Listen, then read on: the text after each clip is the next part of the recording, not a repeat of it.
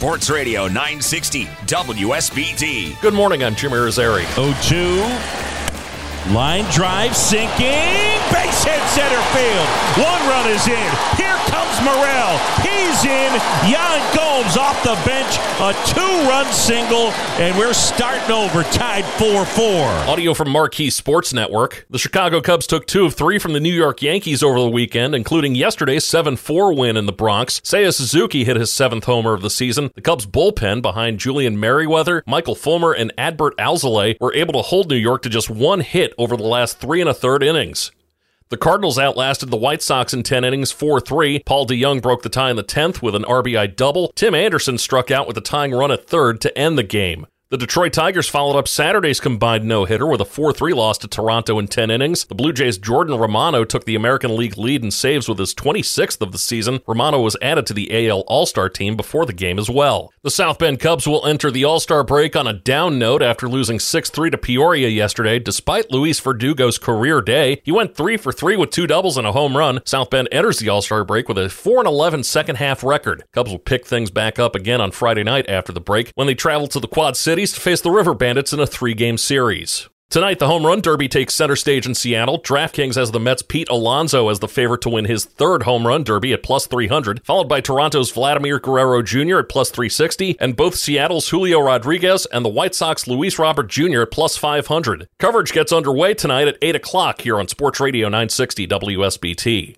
After just a month in the league, some baseball pundits are calling Reds rookie Elly De La Cruz the most exciting player in baseball and are even calling on baseball to find a way to put him in the All Star game. To put an exclamation point on that, you need only to look at what happened in Saturday's game between the Reds and Brewers. That's where De La Cruz came up to the plate with a 5 5 tie, belted a run scoring single to give his team the lead, then proceeded to steal second, third, and home, all in the seventh inning. That's the first time a Reds player has done that since 1919. The last time anyone else did it was in August of 2020 when Jon Berti did it for Miami.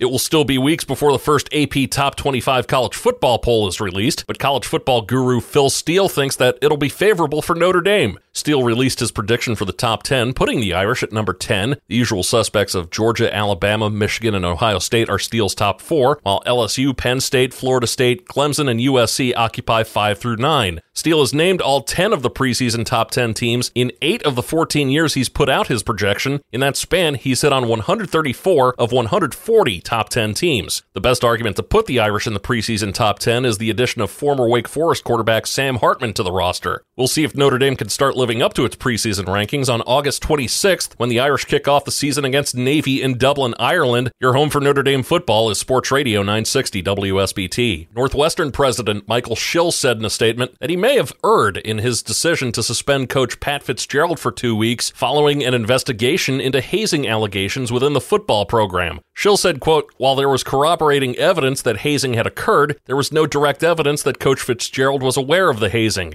In determining an appropriate penalty for the head coach, I focused too much on what the report concluded he didn't know and not enough on what he should have known. Schill released the statement Saturday, one day after the university made public a summary of the investigation's findings and suspended Fitzgerald for two weeks without pay as part of a set of measures taken to ensure hazing no longer takes place in the football program.